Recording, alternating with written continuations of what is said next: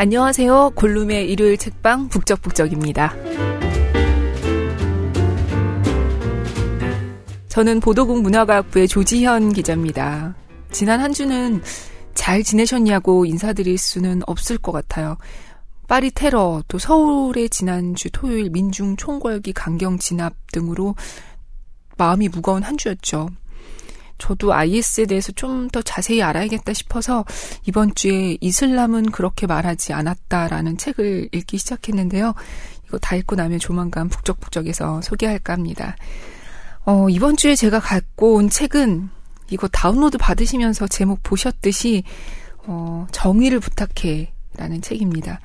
중앙일보 권석천 사회부장의 칼럼을 모은 책인데요. 신문 칼럼, 그것도 외부 필진이 아니라 기자가 쓴 글, 거기다가 중앙일보까지만 들으시고는 아, 오늘 거는 나랑 안 맞을 것 같아. 듣지 말아야지. 하신 분들도 아마 계실 것 같아요. 신문 칼럼이 아무래도 특정 시기에 특정한 일에 대해서 다루는 경우가 많은데 이걸 책으로 묶어내면 시의성이 있겠어 라고 생각하기 쉽죠. 거기다가 중앙일보가 조중동으로 대표되는 보수신문이니까 논조가 뭐 보나마나 아니겠어 하실 수도 있겠습니다만 꼭 그런 것만은 아니라고 먼저 말씀드리고 싶어요. 저는 이분의 칼럼을 보려고 중앙일보를 본다고 해도 과언이 아닐 정도로 이분 글을 좋아하는데요. 책 날개 소개를 보니까 2007년 중앙일보로 옮기기 전에는 경향신문 기자를 했고요. 특히 검찰 쪽을 오래 맡아서 칼럼도 검찰 쪽 관련된 내용이 많고 이 책에도 많이 실려 있어요. 이분의 칼럼은 특히 SNS로 많이 공유되는 것 같아요. 속이 뻥 뚫리는 느낌이거든요. 그리고 이 책에 실린 칼럼들이 길게는 3년 정도 전에 쓴 것도 있고 최근 것도 있는데 그때나 지금이나 사실 우리나라 상황이 나아진 게 전혀 없잖아요. 오히려 그때 우려된다 했던 부분들이 가시적으로 나타나거나 더 강화되거나 했기 때문에 시의성을 전혀 잃지 않았어요. 그리고 칼럼에서 예로 드는 사건들은 그 당시 사건이지만 그 사건 이면의 사회적 구조나 문제는 여전하니까요. 무엇보다 이번 주에 이 책을 소개해야겠다고 생각했던 건 지난주 유독 공권력이라는 말이 씁쓸한 방향으로 많이 등장하는 걸 보면서 이 책에 실린 공권력에 대한 글을 소개해야겠다 싶었습니다. 오늘은 모두 4편을 읽을 예정인데요. 낭독을 흔쾌히 허락해주신 동아시아 출판사에 감사드립니다. 그럼 이제 읽어보겠습니다.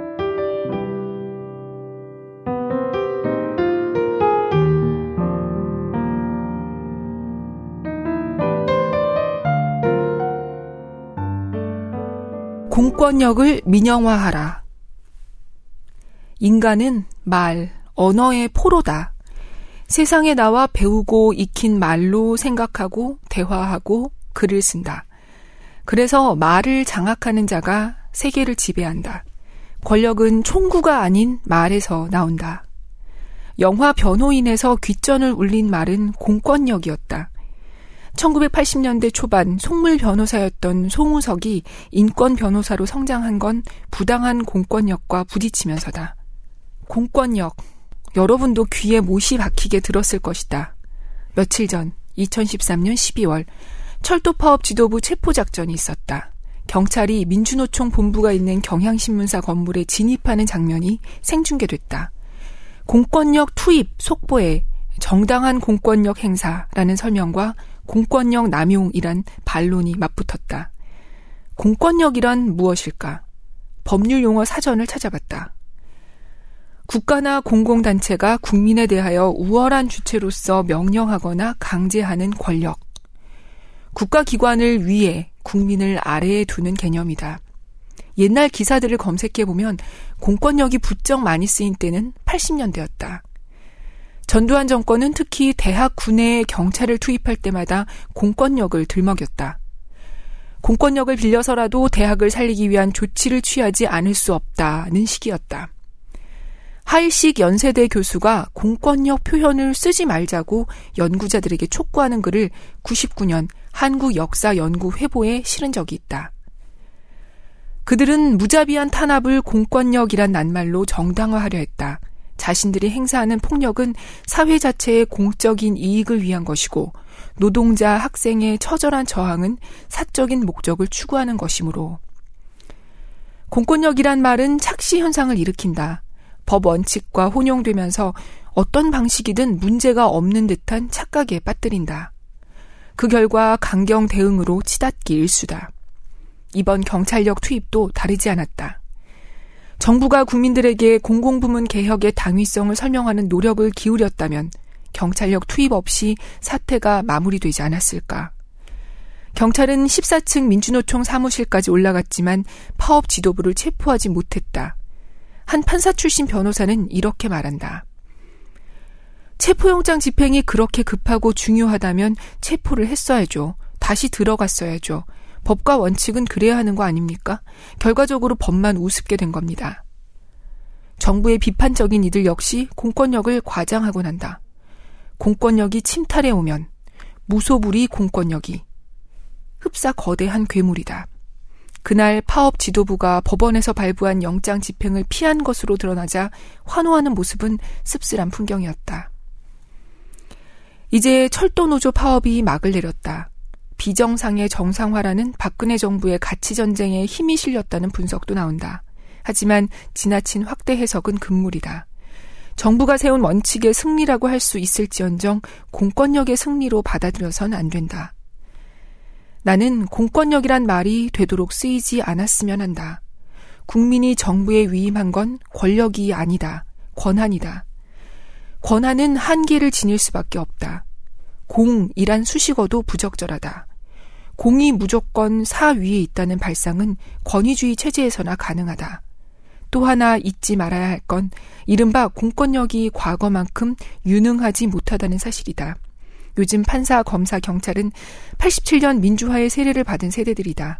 그들의 손발은 영화 변호인의 시대처럼 착착 맞아 떨어지지 않는다.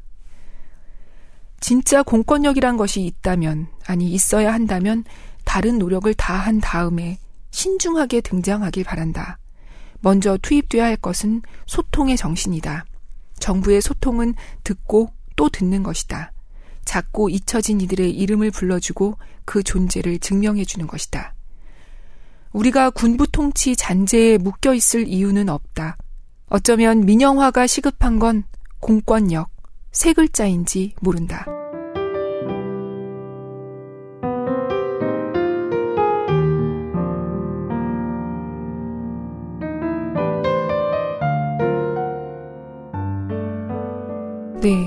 이게 예전 칼럼을 묶어서 내는 거라서 칼럼마다 저자가 새로 짧은 설명을 하나씩 더 했는데요.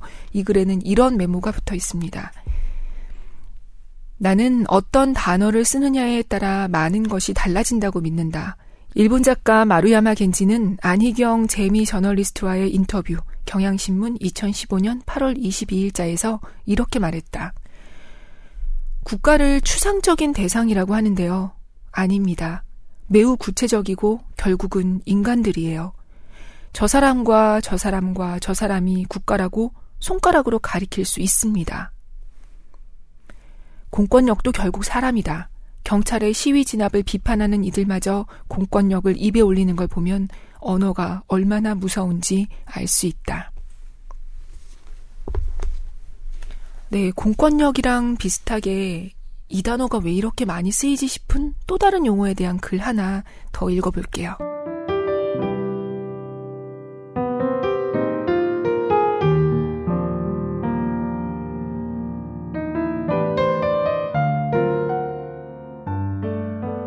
대권의 사용을 금하라. 소설가 구보 씨가 2012년 11월 서울 종로 거리를 걷고 있다. 끽다점, 아니 커피 체인점에 들어간 그는 가판대에서 산 신문을 읽다 미간을 찌푸린다. 참말 이상한 일일세. 그는 외투 주머니에서 스마트폰을 꺼내 인터넷을 들여다본다. 어떻게 이런 일이. 구보 씨의 눈길을 멈추게 한 건 대권이란 두 글자였다. 대권 주자, 대권 후보, 대권 행보, 대권 구도, 대권 레이스. 구보 씨는 자리에서 일어나 서점에서 법전을 뒤적인다. 1987년 만들어졌다는 헌법 어디에도 대권은 없다. 구보 씨는 신문사로 전화를 건다. 나 구보요. 일본 제국주의나 쓰던 대권이란 말이 아직까지 쓰이다니 어찌된 영문인지 모르겠소. 1930년대 소설의 주인공 구보 씨의 물음에서 보듯 일제 강점기의 대권은 일본 국왕을 의미했다. 1989년 제정된 메이지 헌법 전문에 국가 통치의 대권은 지미 조종에게서 승계하여라는 대목이 들어 있었다. 당시 신문 기사를 보면 대권의 뜻은 명확해진다. 천황 폐하 치거 만세 일개의 황위를 계승하여 제국 통치의 대권을 총남. 1926년 12월. 신민의 권리 의무에 대한 헌법의 보장이 대권의 시행을 방해치 않음은 물론 1938년 1월. 1945년 8월 미국에 항복할 때도 천황 폐하의 대권을 침해하지 않는다는 양해를 전제 조건으로 제시했던 일본은 이후 평화헌법에서 대권을 삭제했다. 문제의 단어엔 주권이 국민이 아니라 한 명의 통치자에게 있다는 전 근대적 논리가 깔려있기 때문이다. 일본조차 폐기한 이 단어가 21세기 한국에 시퍼렇게 살아있는 이유는 무엇인가? 구보 씨는 그것이 궁금했던 것이다. 구보 씨의 항의 전화를 받은 뒤 나는 중앙일보 데이터베이스 1965년부터를 검색해봤다. 대권이란 말이 광범위하게 유통되기 시작한 건 뜻밖에도 87년 대선 이후였다. 대통령 자리가 각축의 대상이 되면서 대권이 최고의 권력을 가리키는 용어로 자리 잡은 것이다. 대권은 과연 용어만의 문제일까? 정치권과 언론계, 나아가 우리 사회의 의식 수준을 반영하는 건 아닐까. 대통령이 되면 법의 울타리를 넘어 어마어마한 권력을 휘두를 수 있다고들 여긴다. 슈퍼 울트라 갑의 이미지다. 그 뒤를 검찰 권력, 국세청 권력, 공정위 권력이 따른다. 신문사, 방송사도 언론 권력으로 행세해왔던 게 사실이다. 권력이란 말이 온당한지부터 보자. 권력은 개인이나 집단을 마음대로 움직일 수 있는 힘이다. 이 단어는 헌법 1조에 단 한 번 등장한다. 모든 권력은 국민으로부터 나온다. 반면에 권리가 미치는 범위 내지 한계를 뜻하는 권한은 헌법에 11번 되풀이된다. 권한 행사, 대통령 권한 대행, 정부의 권한, 행정 각부 간의 권한. 총구에선 권력이 나오지만 투표함에선 권한이 나올 뿐이다. 민주공화국이라면 대통령이라도 공식적으론 권한이라고 해야 맞다. 그럼에도 우리는 권력을 인격화하고 우상으로 받들며 그 앞에 대라는 수식어까지 붙여주고 있다. 대권의 마력에 중독된 한국의 대통령들은 권좌에 앉아 자기 뜻대로 세상을 바꾸려다 실패를 반복했다. 실세 완장을 찬 측근들만 단물을 빨았다. 미국 대통령을 보라. 의회에서 법안 한 건을 통과시키기 위해 의원들의 협력을 끌어내기 위해 전화기를 손에서 놓지 않는다. 그 옆을 지키는 건 측근이 아니라 참모다. 그래서 권력엔 부패가 따르지만 권한엔 책임이 따른다. 이것이 권력과 권한의 차이다. 유력 후보들이 다짐하듯 이번 대선을 계기로 제왕적 대통령이 사라지길 기대한다. 대통령 한 사람의 각오나 노력만으론 어려운 일이다. 대권이란 말부터 뿌리 깊은 시대착오부터 걷어내야 한다. 구보 씨는 묻고 있다. 대권을 말하는 자, 또 하나의 천황을 기다리는 게 아니오? 나라를 당신들 바라는 쪽으로 밀어붙이고 미운 놈들, 싫은 놈들 혼내줄 만세 일개의 천황을.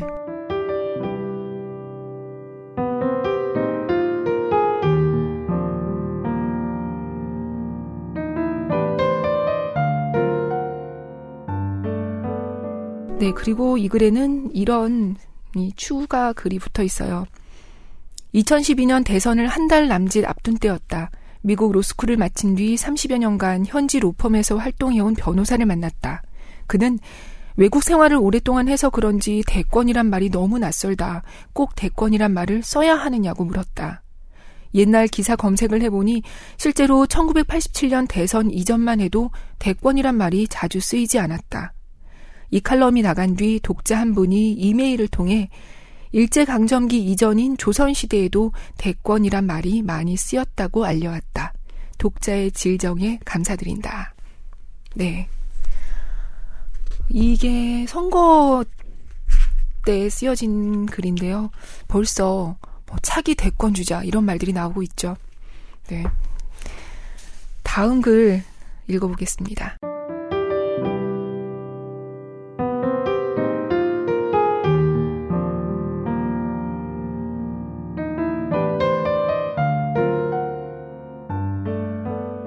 문장력은 학력순이라고? 대학교 4학년 가을 학기 교회에서 야학 교사를 한 적이 있습니다. 첫날 수업에 갔는데 학생 중에 작은 키에 콧수염이 시꺼멓게 난 아저씨가 있더군요. 피곤에 찌든 얼굴, 덥수룩한 머리카락, 비정상적으로 큰 손, 손톱 끝엔 검은 때가 끼어 있었습니다. 다음번 수업에 그가 면도를 하고 나타났습니다. 수업을 벗겨내자 앳된 얼굴이 드러났습니다. 나이는 19. 또한 번 저를 놀라게 한 것은 중졸 학력인 그의 글이었습니다. 어려서부터 공장에서 일해온 그는 자신의 생각들을 대학 노트에 한 페이지씩 적어 놓았습니다. 그의 힘든 삶 속에서 우러난 감수성을 읽으며 문장력과 표현력이 학력에 비례하지 않음을 절감했습니다. 제가 스무 해도 넘은 일을 떠올린 건 유서 대필 사건 재심 판결문을 읽으면서였습니다. 판결문 앞부분의 공소사실 요지를 보면 검찰은 강기훈 씨가 김기설 씨 유서를 대필해줬다고 의심한 근거로 유서의 문장들을 제시하고 있습니다. 단순하게 변혁 운동의 도화선이 되고자 함이 아닙니다. 역사의 이정표가 되고자 함은 더욱이 아닙니다. 아름답고 맑은 현실과는 다르게 슬프게 아프게 살아가는 이 땅의 민중을 위해 무엇을 해야 할까 하는 고민 속에 얻은 결론이겠지요. 김기설, 유서중. 검찰이 유서와 대비시킨 것은 김기설 씨의 학력이었습니다. 김기설은 1982년 경기 파주군 광탄 소재 광탄 종합고등학교 1년을 중퇴한 학력의 소유자로 지식과 문장력이 부족함에도 피고인 강기훈의 지식과 문장력을 이용 점점점 공소사실 요지 중. 즉, 김 씨의 학력, 고교 1년 중퇴로 볼 때 그 정도 수준의 유서는 쓸 수 없다고 단정한 겁니다. 명시적으로 제시하진 않았지만 그 밑엔 3단 논법이 깔려 있습니다. 보통 3단 논법 하면 모든 사람은 죽는다. 소크라테스는 사람이다. 고로 소크라테스는 죽는다를 말하지요. 24년 전 검찰이 유서 대피를 기소하고 법원이 유죄로 판단했던 3단 논법은 다음과 같습니다. 고교 중퇴자는 지식과 문장력이 부족하다. 김기설은 고교 중퇴자다. 고로 김기설은 지식과 문장력이 부족하다. 그러나 이러한 3단 논법은 재심 재판에서 뒤집어집니다. 3단 논법의 전제, 고교 중퇴자는 지식과 문장력이 부족하다가 잘못됐음을 법원이 인정한 것입니다. 2014년 2월 강기훈 씨의 유서 대필 혐의에 무죄를 선고한 서울고법 재판부가 달라진 필적 감정 결과와 함께 제시한 반대 논거는 아래와 같습니다. 김기설이 안 모모 김 씨의 중학교 동기 동창에게 보낸 편지에 기재된 내용, 문장력, 표현력 등을 고려하면 김기설이 공소 사실에 적시된 바와 같이 이 사건 유서에 기재된 내용 정도를 작성할 문장력이나 표현력 등이 없었다거나 부족한 것으로 보이지 아니한다. 나 분신 자살을 하면서 유서를 남기는 경우 자신의 손으로 직접 유서를 쓰는 것이 통상적일 것인 바 설령 김기설이 피고인의 문장력이나 표현력을 빌릴 생각으로 피고인에게 부탁하여 유서를 받았다고 하더라도 그 내용을 직접 다시 자신의 글씨로 쓰지 못할 사정이 있었다고도 보이지 아니한다. 판결문 중. 그때 그 검사들, 그 판사들은 왜 이런 부분들을 들여다볼 생각을 하지 못했던 것일까요? 아니, 생각을 하고도 외면했던 것일까요?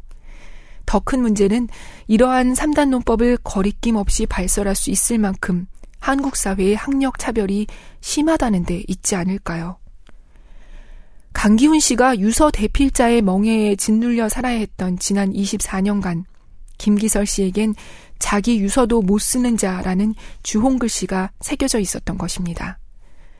그는 대학에 가지 못했다는 이유로 고등학교를 중퇴했다는 이유로 지식과 문장력이 떨어지는 사람 취급을 받아야 했던 것입니다. 그렇습니다. 검찰과 법원이 사과해야 할 사람은 강기훈 씨만이 아닙니다. 수사와 공소장을 통해 재판과 판결문을 통해 수없이 명예를 훼손당했던 김기설 씨에게도 사과를 해야 합니다. 그것이 죽어서도 학력 차별을 당해야 했던 망자에 대한 도리라고 생각합니다. 사족 하나를 붙이고자 합니다. 우리 사회의 학력 차별이 과연 얼마나 달라졌는지 궁금하기 때문입니다. 서연고, 서성한, 중경외시. 인터넷에 학부모들 사이에 떠도는 대학 서열입니다. 과거 스카이와 비스카이로 나눠졌다면 이제는 더욱 세분화되는 느낌입니다. 고등학교부터 외고, 자사고, 일반고로 서열을 나눈다는 얘기도 들려옵니다. 심각한 건 젊은이들마저 이러한 대학, 고교 서열을 의식 깊숙이 내면화하고 있다는 겁니다. 하지만 행복은 성적순이 아니듯 문장력은 학력순이 아닙니다. 문장력을 뒷받침하는 생각의 질은 어떤 고등학교를 나와서 어떤 대학 갔느냐에 좌우되는 게 아닙니다. 얼마나 자신의 삶에 진지하고 솔직했느냐, 다른 이들과 소통하기 위해 얼마나 노력했느냐, 얼마나 치열하게 고민했느냐에 따라 생각의 질이 달라진다고 저는 믿습니다. 그 증거는 검찰 공소장과 법원 판결문에 정부 발표에 정당 성명서에 심지어 청와대의 대국민 메시지에도 있습니다. 좋은 대학 나와서 행정고시 사법시험에 합격한 고학력자들의 머리에서 나온 글에서 숱한 비문이 발견되는 건 무엇 때문일까요? 진정한 글의 힘은 마음에서 나오기 때문 아닐까요?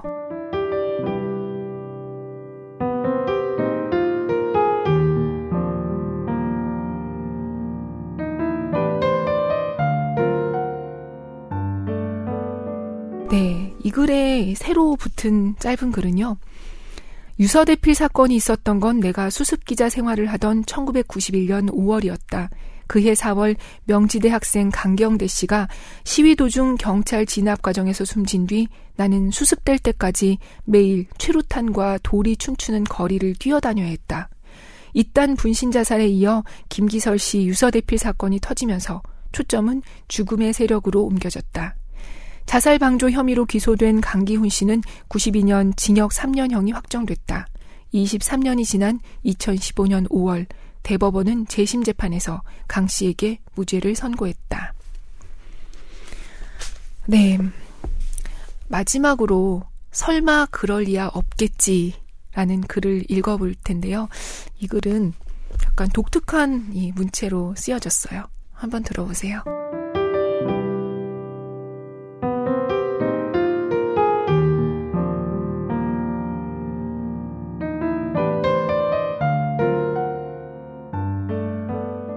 설마 그럴 리야 없겠지. 제2대 4대 국회의원으로 형법, 형사소송법 제정을 주도한 효당 엄상섭은 1955년 당시 이승만 정권의 서민호 의원 사건 처리를 비판한 서민호 사건과 설마를 발표하였던 바 설마가 사람을 잡을 수 있음을 경고하기 위해서였다. 오늘 효당의 혼이 살아온다면 무슨 말을 할지 그의 글 틀을 빌려 2013년을 돌아보고자 한다. 대선 직전 국정원 직원이 선거 댓글 달았다는 의혹이 제기된 것이 첫 번째 설마요. 불과 닷새 만에 경찰이 후보 관련 댓글 흔적을 발견하지 못하였다고 중간 수사 발표를 한 것이 두 번째 설마요. 사건을 조사하던 경찰서 수사과장이 돌연 다른 경찰서로 전보됨이 세 번째 설마요. 경찰 윗선에서 사건을 축소 은폐하려 했다는 주장이 나온 것이 네 번째 설마요. 경찰이 국정원 직원 등 세 사람만 기소 의견으로 검찰에 송치한 것이 다섯 번째 설마요. 전 국정원장 사법 처리를 놓고 검찰 수사팀과 법무부가 2주간이나 갈등을 빚은 것이 여섯 번째 설마요. 정보기관의 선거 개입이라면서 불구속 기소에 멈춘 것이 일곱 번째 설마요.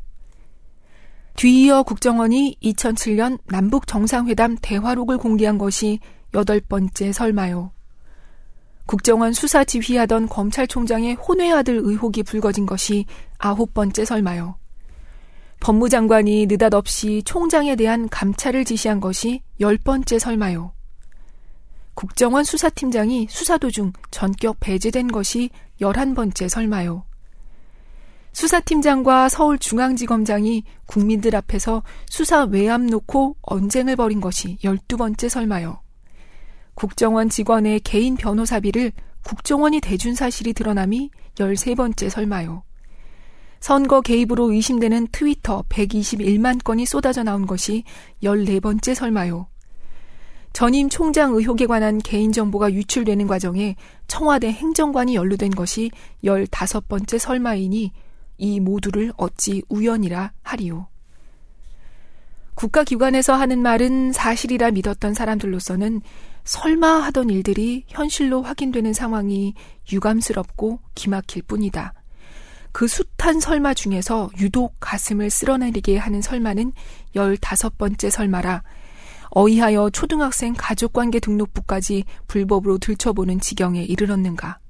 그것이 총장 한 사람을 찍어내기 위한 권력의 작용이었다면 더더욱 창피한 일 아닌가. 일전에 한 검찰 간부의 설명인즉 증거와 진술을 따라가는 수밖에 없다. 가족부를 조회한 구청국장이 누가 시켜서 했다고 말한다면 우리도 어찌할 도리가 없다는 것이었다. 돌이켜보면 고비고비마다 설마가 현실이 되고 마는 까닭은 조직 안에 있던 개개인이 침묵하지 않았기 때문일 터. 정의감이든 혼자 뒤집었을지 모른다는 두려움이든 더 이상 진실을 숨길 수 없는 시대임에 분명하다. 이제 구청 국장이 행정관 이름을 털어놓고 고맙다는 문자 메시지까지 받았다고 하였으니 그 배후의 얼굴이 궁금할 따름이다.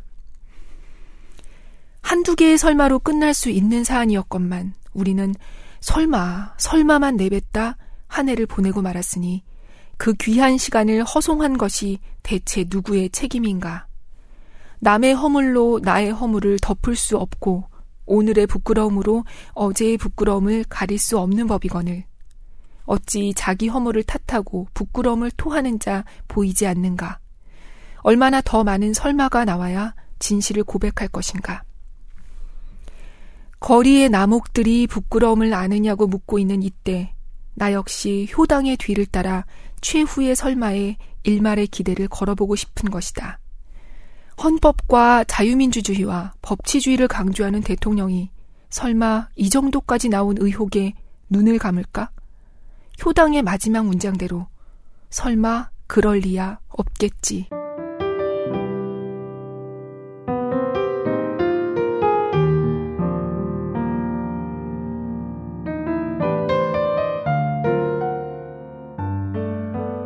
그리고 여기에 붙은 이 새로 쓴 글을 짧은 글 읽어볼게요. 효당 엄상섭은 해방 후 검사를 하다 국회에 진출해 법사위원장으로 형법과 형사소송법 제정을 주도했다. 서울대 로스쿨 신동원 교수가 펴낸 엄상섭의 글, 효당 엄상섭 형사소송법 논집을 읽으며 해방 공간의 법률가들이 얼마나 진지하게 세상을 고민했는지 알게 됐다. 그때 읽었던 서민호 사건과 설마의 스타일을 빌려 국정원 댓글과 최동욱 총장 사건의 전개 과정을 풀어보려고 했다. 마지막 문장에서 설마 그럴 리야 없겠지라고 물었지만 그럴 리가 있었다. 대통령은 침묵했다. 네. 진짜 이 사건도 그렇지만 설마 그럴 리가 하는 일들이 뭐 일상 다반사가 되다 보니까 이제 웬만한 일에는 설마 그럴 리가가 아니고 그럼 그렇지. 왜 슬픈 예감은 틀린 적이 없나. 이런 말이 나오는 것 같아요. 날씨도 추워지는데 참 마음도 답답한 11월입니다. 다음 주엔 답답한 마음도 풀어볼 겸 따뜻한 소설책을 들고 찾아오겠습니다. 몸과 마음의 감기 모두 조심하시고요. 안녕히 계세요.